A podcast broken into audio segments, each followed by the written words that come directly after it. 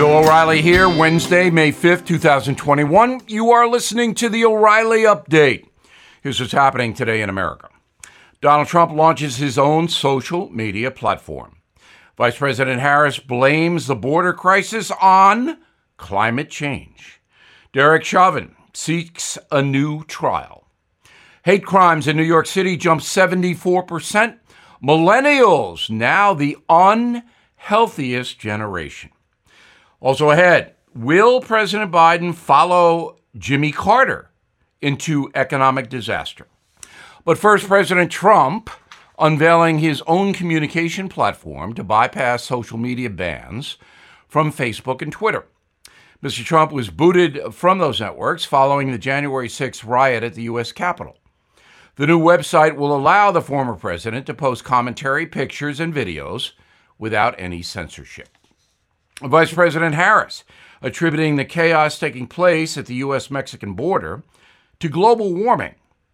According to Ms. Harris, the root cause of the migrant surge is lack of climate resilience in Central America.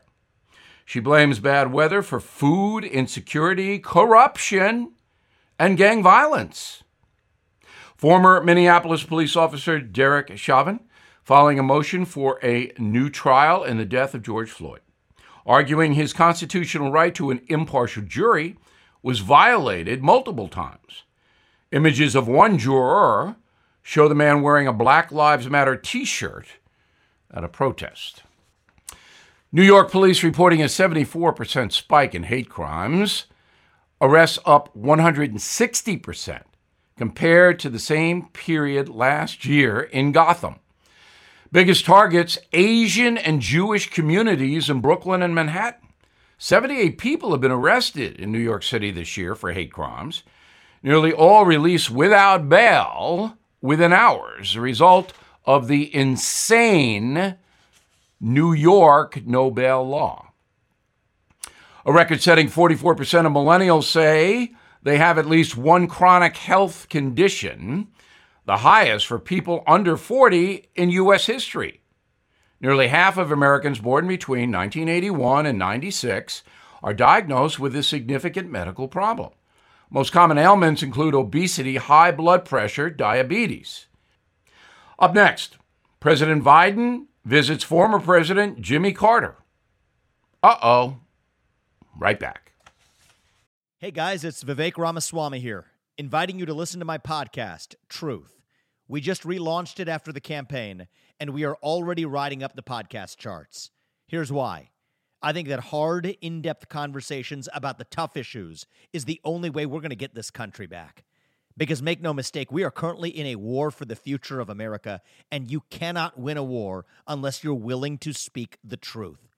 If you want standard conservative talking points, this podcast is not for you. But if you want to go deeper, and hear the conversations you're not going to find anywhere else, the conversations that will challenge you, that will challenge me, then subscribe to Truth with Vivek Ramaswamy on Apple, Spotify, or wherever you get your podcasts. And I promise you, you're going to cover terrain that you're not going to hear elsewhere. Time now for the O'Reilly Update message of the day. Last week, President Biden traveled to Georgia to meet with former President Jimmy Carter. Now, those who lived through the Carter administration, 1977 to 1981, winced. Mr. Carter, now 96 years old, he is a patriot, generous man, lots of good work with Habitat for Humanity. But Jimmy Carter was a very weak president who got trounced by Ronald Reagan. Mr. Carter served as the 39th president after defeating Gerald Ford in 1976. Ford had pardoned Richard Nixon, you may remember, for any possible Watergate crimes, and that hurt Gerald Ford. Under Carter, Arab nations formed the Organization of Petroleum Exporting Countries, better known as OPEC, to limit oil supplies to the United States. Now, that sparked the 1979 oil crisis here. A shortage of gasoline prompted school closures, factories to shut down, and the rationing of gas. motorists waited hours to fill up the tank. That was painful. I experienced it. And Jimmy Carter had no answer. On the economy, the energy crisis ended a period of growth. Both inflation and interest rates rose dramatically, while job creation and consumer confidence plummeted. The rate of inflation in the USA doubled in less than 12 months, eroding the buying power of the dollar. On foreign policy, the final 15 months of Carter's presidential tenure were marked by the Iranian hostage crisis. 52 Americans seized by Islamic fanatics in Tehran and held captive until the day Jimmy Carter left the White House. Now, President Carter lost the 1980 race big. Ronald Reagan won 44 states, defeated Carter 489 to 49 in the Electoral College. So, some anti Biden folks were booing the meeting last week, mocking Joe Biden for even going down to see Jimmy Carter. Other presidents, including Bill Clinton and Barack Obama, avoided the man from Plains, Georgia. But on a humanitarian level, Joe Biden's visit was nice, in my opinion. Jimmy Carter and his wife, Rosalynn, are obviously in their mid 90s, and to pay them respect was a good thing. But I hope Mr. Biden is not taking any advice on economics and foreign policy from Jimmy Carter. His administration was one of the worst in history. Carter, as I said, is a decent man, but some people are not cut out to lead the most powerful nation on earth. And that statement may be applied to Joe Biden because his first 100 days have been a bit chaotic.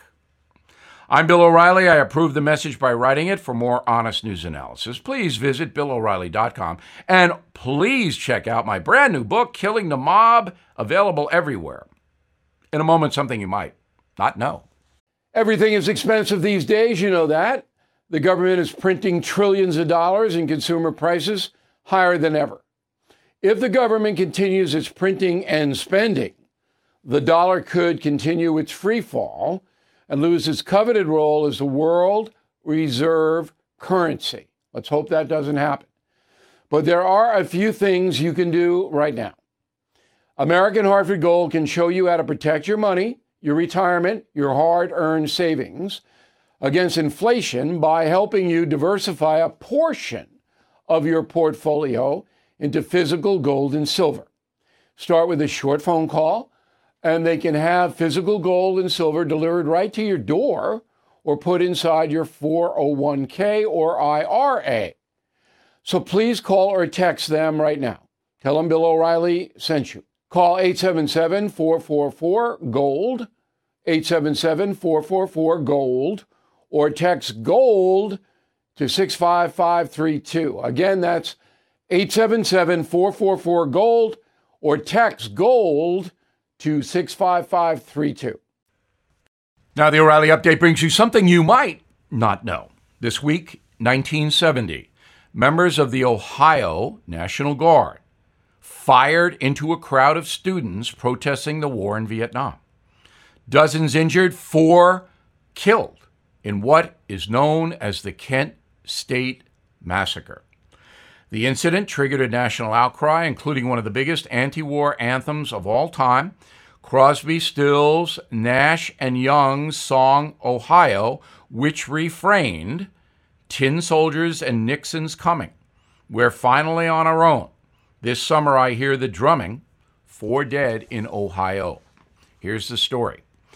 In late April 1970, President Nixon announced the U.S. military was expanding its operations into Cambodia to defeat Vietnamese communists that were using the country to resupply. Protests erupted on campuses across the USA over the Cambodian incursion. On May 4th, students at Kent State University in Ohio, 40 miles south of Cleveland, gathered to protest the Vietnam War. Officials attempted to ban the demonstration, handing out 12,000 leaflets claiming the event was canceled, which it was not. More than 2,000 people showed up. The Ohio National Guard was deployed to stop the protest. When most of the crowd refused to disperse, the Guard used tear gas. Because of wind, the gas had little effect, and some students threw a volley of rocks at the National Guard, chanting pigs off campus. Chaos unfolded. 29 guardsmen fired their weapons at the students using 67 rounds of ammunition. The shooting lasted 13 seconds. The incident left four people dead, nine seriously wounded, nearly all under the age of 20. And here's something else you might not know. The event sparked a massive rally in Washington, D.C. 150,000 anti war protesters descended near the White House. The scene was so dangerous, Richard Nixon was rushed to Camp David. Years later, President Nixon would cite the national outrage over the Kent State massacre as one of his biggest motivators for getting out of Vietnam. Back after this. This episode is brought to you by Shopify. Forget the frustration of picking commerce platforms when you switch your business to Shopify, the global commerce platform that supercharges your selling wherever you sell. With Shopify, you'll harness the same intuitive features, trusted apps, and powerful analytics used by the world's leading brands. Sign up today for your $1 per month trial period at shopify.com slash tech, all lowercase. That's shopify.com slash tech. Thank you for listening to the O'Reilly Update. I am Bill O'Reilly. No spin, just facts, and always looking out for you.